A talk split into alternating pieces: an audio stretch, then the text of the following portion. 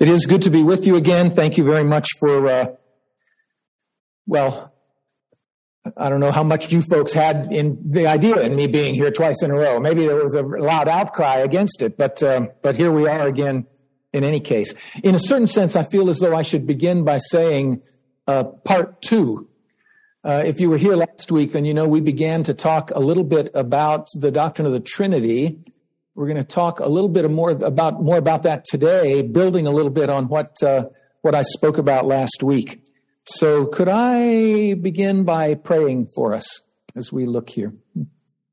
Living God, in Jesus' name, by the power of your Spirit, would you carry us beyond the weakness of my words?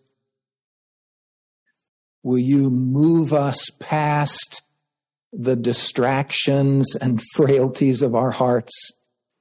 And will you show us a life that is life indeed?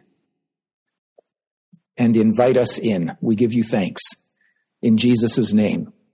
Amen. Amen. So let me uh, let me tell you uh, uh, sort of the, the, the speedy version of what we did last week. Some of you were here and might remember this. Some of you were here and might have dozed off. Uh, some of you might not have been here. So, um, uh, just a word about what we did last week. Um, I, I began to talk a little bit last week about what it might mean to talk about Trinitarian life, Christian life that is rooted in the Trinity before there was a doctrine of the Trinity. That's what we talked about some last week.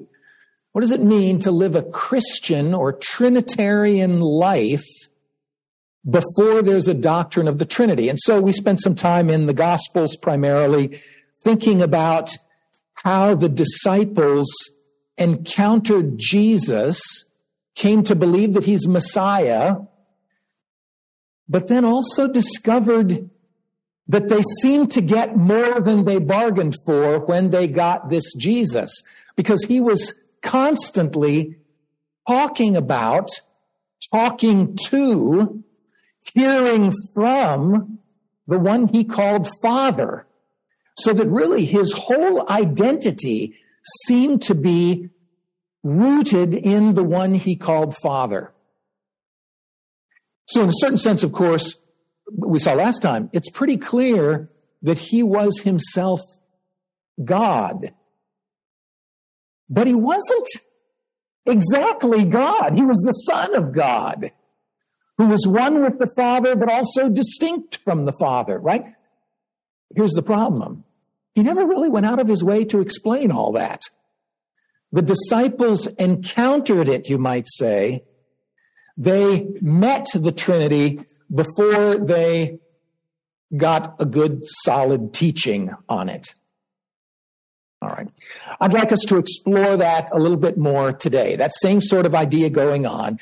Let me say, if we were, if I were going to be here three weeks, then today would be the day where we would see Jesus connected to the Holy Spirit as well. We are not going to go there. Um, instead, I'll, I'll mention some things that we could have said if we were going to draw the Holy Spirit in. One could easily do that if we had a little more time and so forth. But we're not going to focus much on it. But but remember some things. One one could pretty easily recall the role that the Holy Spirit played in all sorts of aspects of Jesus's life and ministry. You might remember, of course, the way that people talked about the Holy Spirit long before a doctrine of the Holy Spirit was explained. So you remember some of this, right? Do you remember that when Mary first hears from an angel that something really shocking is going to happen. Do you remember what she hears? The Holy Spirit will come on you, and the power of the Most High will overshadow you, so the Holy One to be born will be called the Son of God. Rather scary words for a teenage girl to hear. Um, especially this language about Holy Spirit, which we have at least some foundation for understanding. And Mary did not. But the angel spoke that way. Or again, remember the way that John the Baptist describes his own relationship with his cousin Jesus, which includes some surprising elements. John the Baptist in John 1. John says, I myself did not know him as the Messiah or something, right? I myself did not know him, but the one who sent me to baptize with water, who would that be? That's God in some way, right? The one who sent me to baptize with water told me, the man on whom you see the Spirit come down and remain is the one who will baptize with the Holy Spirit. You hear that? John the Baptist may have scratched his head. Oh, the Spirit come down and the Holy Spirit. I'm not sure about all the details there. But when God tells you that's what to keep an eye out for, you keep an eye out for it. Get the idea? Or again, right? Um, you, you think about Jesus toward the end of his life, having zoomed through his ministry. Um, we think about Jesus in the upper room when he's talking to the disciples. He's already given them some hint that he's going to be leaving. They're pretty horrified by that. You understand why? You remember uh, one of many things Jesus says that are of interest to us. I will ask the Father, and he will give you another advocate to help you and be with you forever. When the advocate comes, whom I will send to you from the Father, the Spirit of truth who proceeds from the Father, he will testify about me. Remember all that? In a moment of high anxiety, Jesus says, the Spirit will come. And you can sort of imagine the disciples saying, in certain ways, you see this in the text, the, the Holy who? What's going on? Right? There's not an explanation. There's instead a promise that something's going to happen that you won't get, but don't worry about that because big things are going to happen. Of course, it all comes to a head, you might say, after Jesus is raised from the dead, when his big message to the apostles, right? The Messiah crucified, we didn't get that, but now he's raised from the dead, he's appeared, he's with us, he's meeting with us, and his message to them is, do you remember? Wait. Sit tight. Stay in Jerusalem. Because power from on high is about to come upon you. And when the Holy Spirit comes, you'll be my witnesses. Do you remember that? And again, I imagine them saying, I don't really get this, but he's doing it again, right? There are larger things happening than the disciples understood. Of course, Pentecost comes, the Holy Spirit comes with power. Things start to happen in pretty exciting ways. All right, big things going on. You'll notice in none of these am I trying to prove to a church called Trinity Christian Reformed Church that there's the Trinity in the Bible. I'm not trying to show that. What I'm interested in is the way in which sometimes elusively, usually sort of in passing, the Son, the Father, the Spirit, this sort of triad get introduced along the way without much doctrinal explanation to go. They met God, Father, Son, and Spirit before they knew that God was Father, Son, and Spirit. You with me? Does that make sense? So these are not doctrines that we've been talking about. Um, they will become doctrines over time. It takes several centuries, in fact, for the church to work out some of the doctrinal details. For them, you might say, to unpack aspects of this encounter with a God who is bigger, larger, more complex than we might have guessed.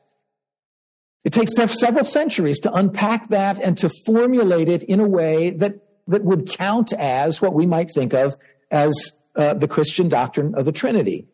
Now, we're going to focus on that for just a minute, and then we're going to look at a text in the New Testament. But think with me about this, right?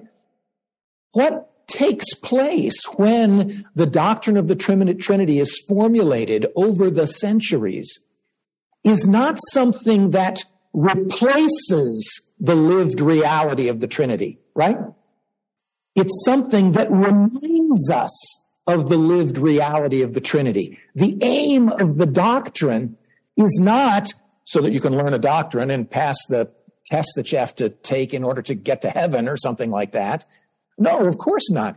The aim of the doctrine is precisely to bring out in its fullness something that was implicit and that we'd encountered and that we'd lived in, but you might not notice if you don't pay careful attention.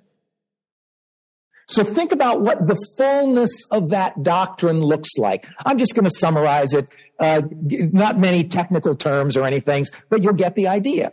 Christians said, more and more as as uh, as the doctrine gets an established form, Christians found themselves talking about the Son of God as an eternal reality. Now, you know, you get that in the Bible itself, right? And we, we, it would not be hard to, to talk about that. But the idea of an eternal, not just an eternal God, which all Jews would have known, that kind of makes sense, but an eternal sonship, right?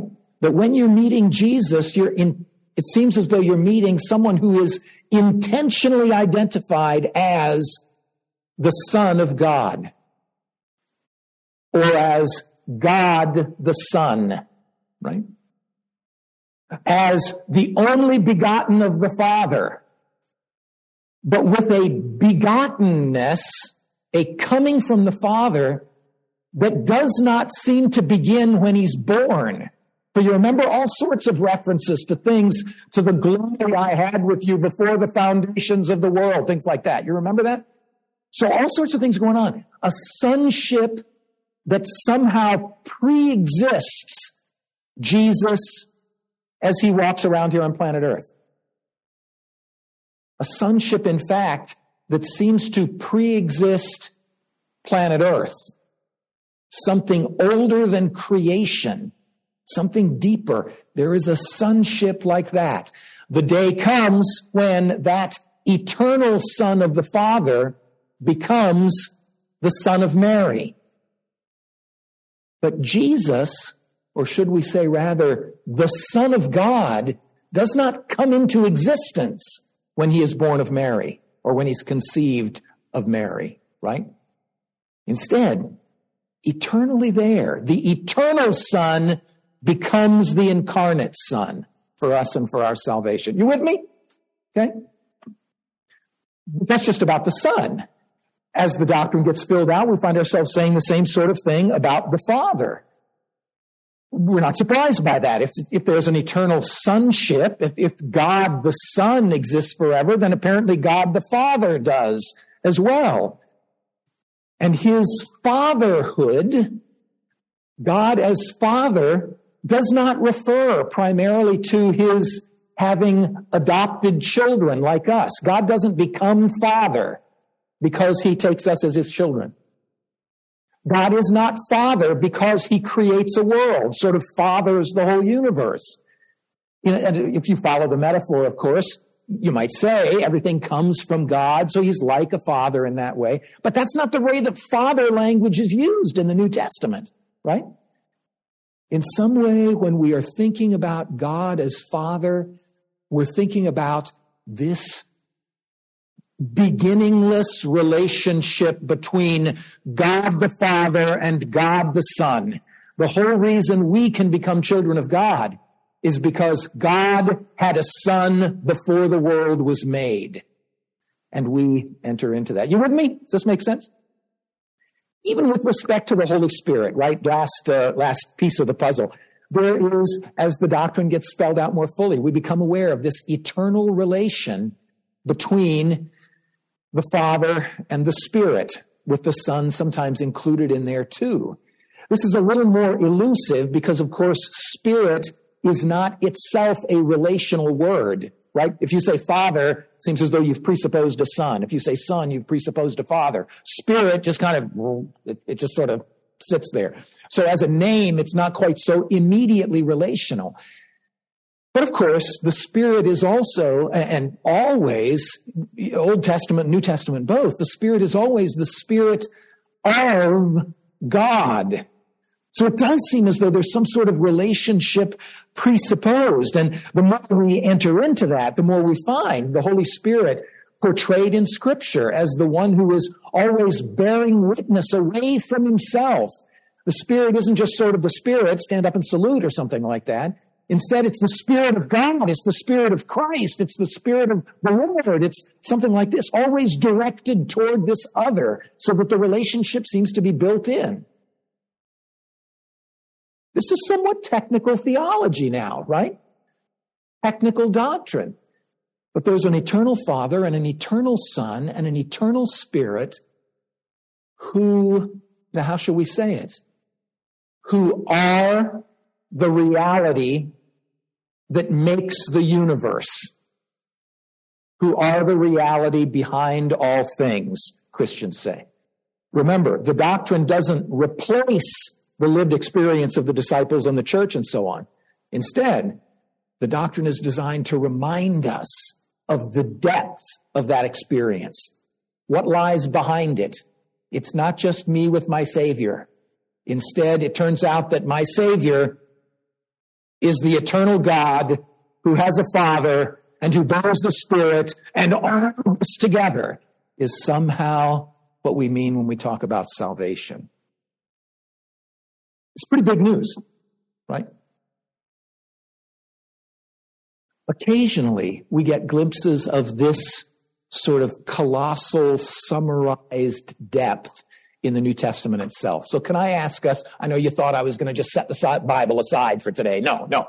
Let's, um, let's look together at one text where we get uh, some hints like this that comes from Galatians chapter 4. So this is the text here that we'll, we'll look at uh, together for today. I'm going to read through the whole thing and then we'll go back and we'll focus on one piece of it as of particular interest. In this context, is it worth saying, as this is the beginning of Galatians 4, um, Galatians, a letter where Paul is pretty intent on defending the gospel. What is the gospel? How does it work? We're not going to go into detail on that. But note that Paul's whole aim in this letter is to make sure we get the gospel and get it right. All right. As he's explaining that, then he uses an illustration that's going to open out into some interesting directions. Uh, Galatians 4. I mean, Paul says, that the heir, as long as he is a child, is no different from a slave, though he's the owner of everything. But he is under guardians and managers until the date set by his father. In the same way, we also, when we were children, were enslaved to the elementary principles of the world. He's thinking, of course, about the relationship between Christianity and Judaism. Something new has happened. So then he goes on. But when the fullness of time had come, God sent forth his son, born of a woman, born under the law, to redeem those who were under the law, so that we might receive adoption as sons. And because you are sons, God has sent the spirit of his son into our hearts, crying, Abba, Father. One more verse in this sort of section. Here's the way Paul summarizes this then. So you are no longer a slave, but a son. And if a son, then an heir through God. All right. You get the idea. This is the gospel. Anything that gets summarized like that. You are no longer a slave. You're a son. And that means an heir of everything that God had. Okay, that's good news. That's gospel, right? But I am interested, especially in the way that Paul frames this gospel that he is fighting for, that he is, that he's committed to, that he says, we, we've got to have this or we've lost everything. I'm especially interested in the way that this comes together in verses four to six. So let's go back to that little passage in the middle, verses four to six. Um, so you see here again the fullness of time language where all of a sudden it turns out that we are knee deep. No, maybe we're up to our necks in Trinitarian life. Do you notice that? Notice three things at least about these verses, verses four to six here of Galatians 4. Notice in the first place, if I can put it this way, its background in eternity. Do you notice that Paul does not say that God created a son in order to save the world, right? There's something about the son being sent forth by God that presupposes that the Son was there before the sending forth took place. That's why the Father could send the Son, because the Father and the Son were there together. You notice that? And the same sort of language, of course, uh, it, uh, toward the, uh, um, Oh, in the in the last lines here, where we have God sending the Spirit in the same way. You get that idea? Remember the depth that's behind what takes place in the gospel. That depth is any, the eternal reality of the Trinity itself. All right, that's all in the background here, I take it. Notice as well, same verses. Notice as well what you might call the distinct, distinctively Trinitarian character of the unity of God in this text. So, in a certain sense, of course, there's real diversity here, right? We've got the sender, God. We've got the sent forth, the Son. A little later on, we've got this sent forth, the Spirit, of course. But do you notice that Paul goes out of his way to highlight the sense in which these things all fit together in a way that you cannot untangle? Do you see, for example, how it is that we are told that God sent forth his son and then further down, God has sent the Spirit. Can I just say, I'm not sure why it is that the translators of the ESV here, um, I'm not sure why they changed sent forth to sent, but the verb is the same in the original language. What we're told very specifically is God sent forth this and God sent forth that. Two sendings that are described in identical language with this sort of parallelism that seems to unite them. They're two, but they also are identical or they're intertwined.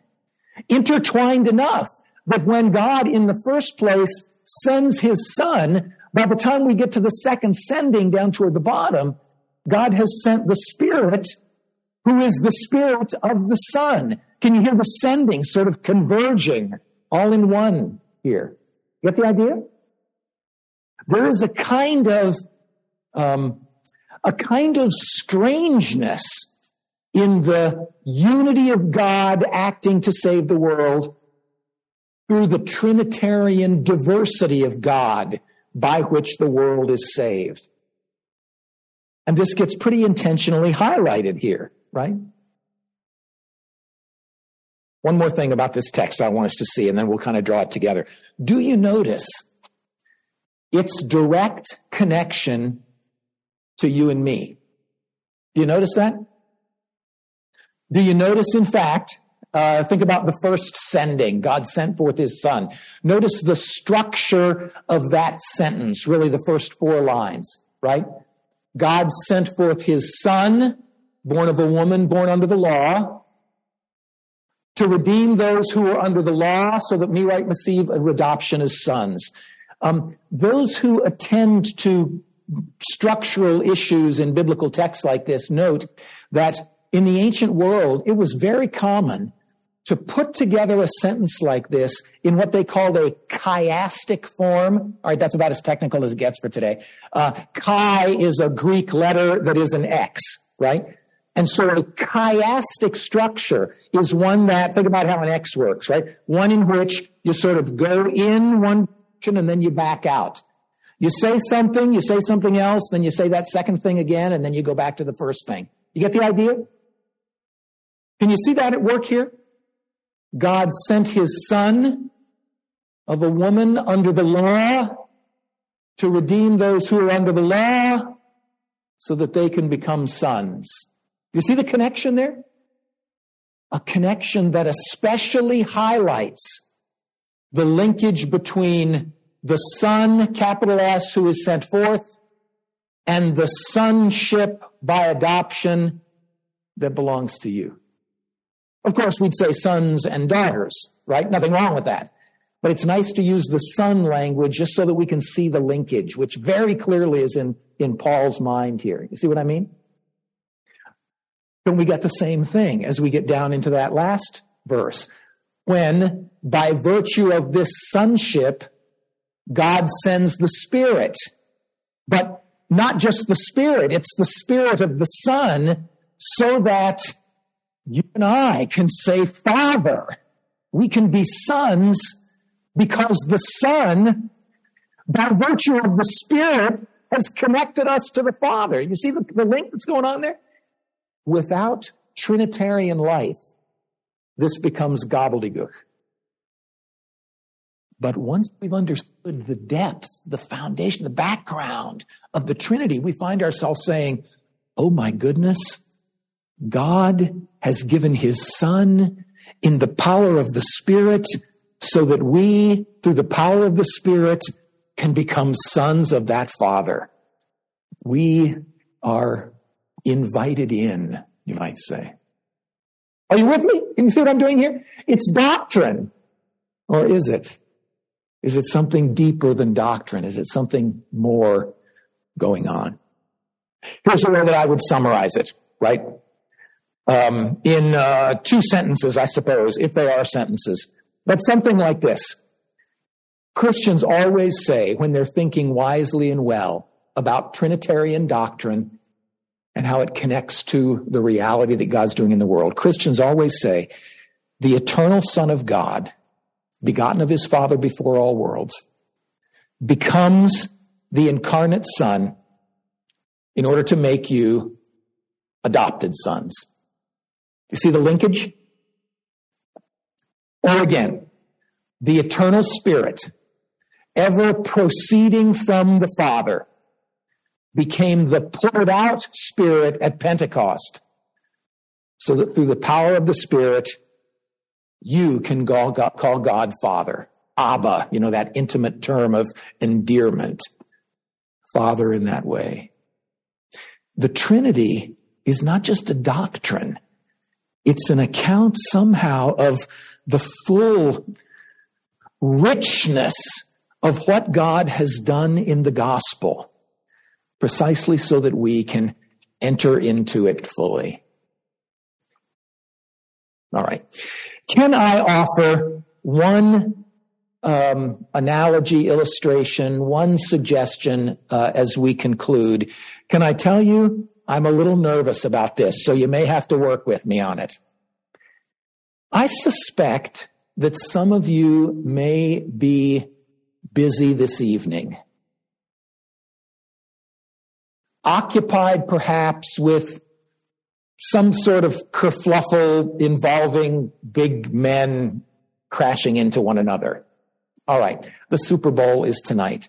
Um, Micah is aware that I was going to mention the Super Bowl at the end. That's part of the reason I think that he came today. How we, how's the Super Bowl, you know, theological? All right. Uh, think with me just for a second about the excitement of uh, the Super Bowl. But now here's where you've got to become a little bit imaginative. Suppose you were able to go to the Super Bowl. Suppose you were there in person. Suppose that somehow when you went, you had the opportunity to ride on the bus with the Eagles, have dinner with them, to get to know Jalen Hurts or, you know, whoever your hero is there. If you don't have heroes on the Eagles, wait for another year. The sermon will work better for you, I suppose. Um, but I suppose you were able to interact with them some all right, now here's where it gets kind of strange. And imagine what would it be like if listening in on their conversation and things like that, what you heard them talking about was not just the game that they're playing tonight. Suppose what you heard them talking about made reference to some sort of larger game, some sort of contest that seems as though it's bigger than this one game. No, it's bigger than a league. It's bigger than sports. It's, it's like some sort of cosmic reality. Suppose we found them talking as though what they were doing now is directly connected to this colossal, universal, eternal conflict, combat. Okay. Is it weird now? You see what I've got in mind? Imagine overhearing that you don't understand the details. But imagine something like that being true. Let me quickly pause and say I'm not suggesting that it is true. Let's not go too far with our fly, eagles fly. Okay. But If you heard something like that, I wonder whether you would not find yourself more interested in the details of the exciting game tonight precisely because it opens out into a larger reality. You see what I mean? And a reality that you are invited into. Do what you like with the Super Bowl illustration. but salvation has been accomplished in one grand, exciting moment when the Son of God, by the power of the Spirit, became a man and died for the sins of the world. Exciting moments. But that's not the whole ball game because the aim of that is precisely to invite you and me into a life, a fellowship, the Trinitarian reality that is older and larger than the Milky Way. Something big is gone on, and salvation is the pathway into it, right? Can I suggest that the Son of God today invites us into that kind of reality. Here is a sign of the invitation that he gives. Here's the form the invitation takes. This is my body. Take, eat. Friends, enter into the life of the triune God. Let me pray for us.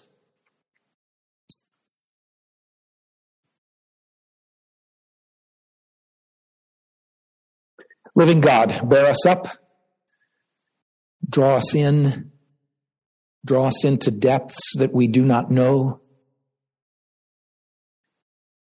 but that you have made known. And we give you thanks in Jesus' name. Amen.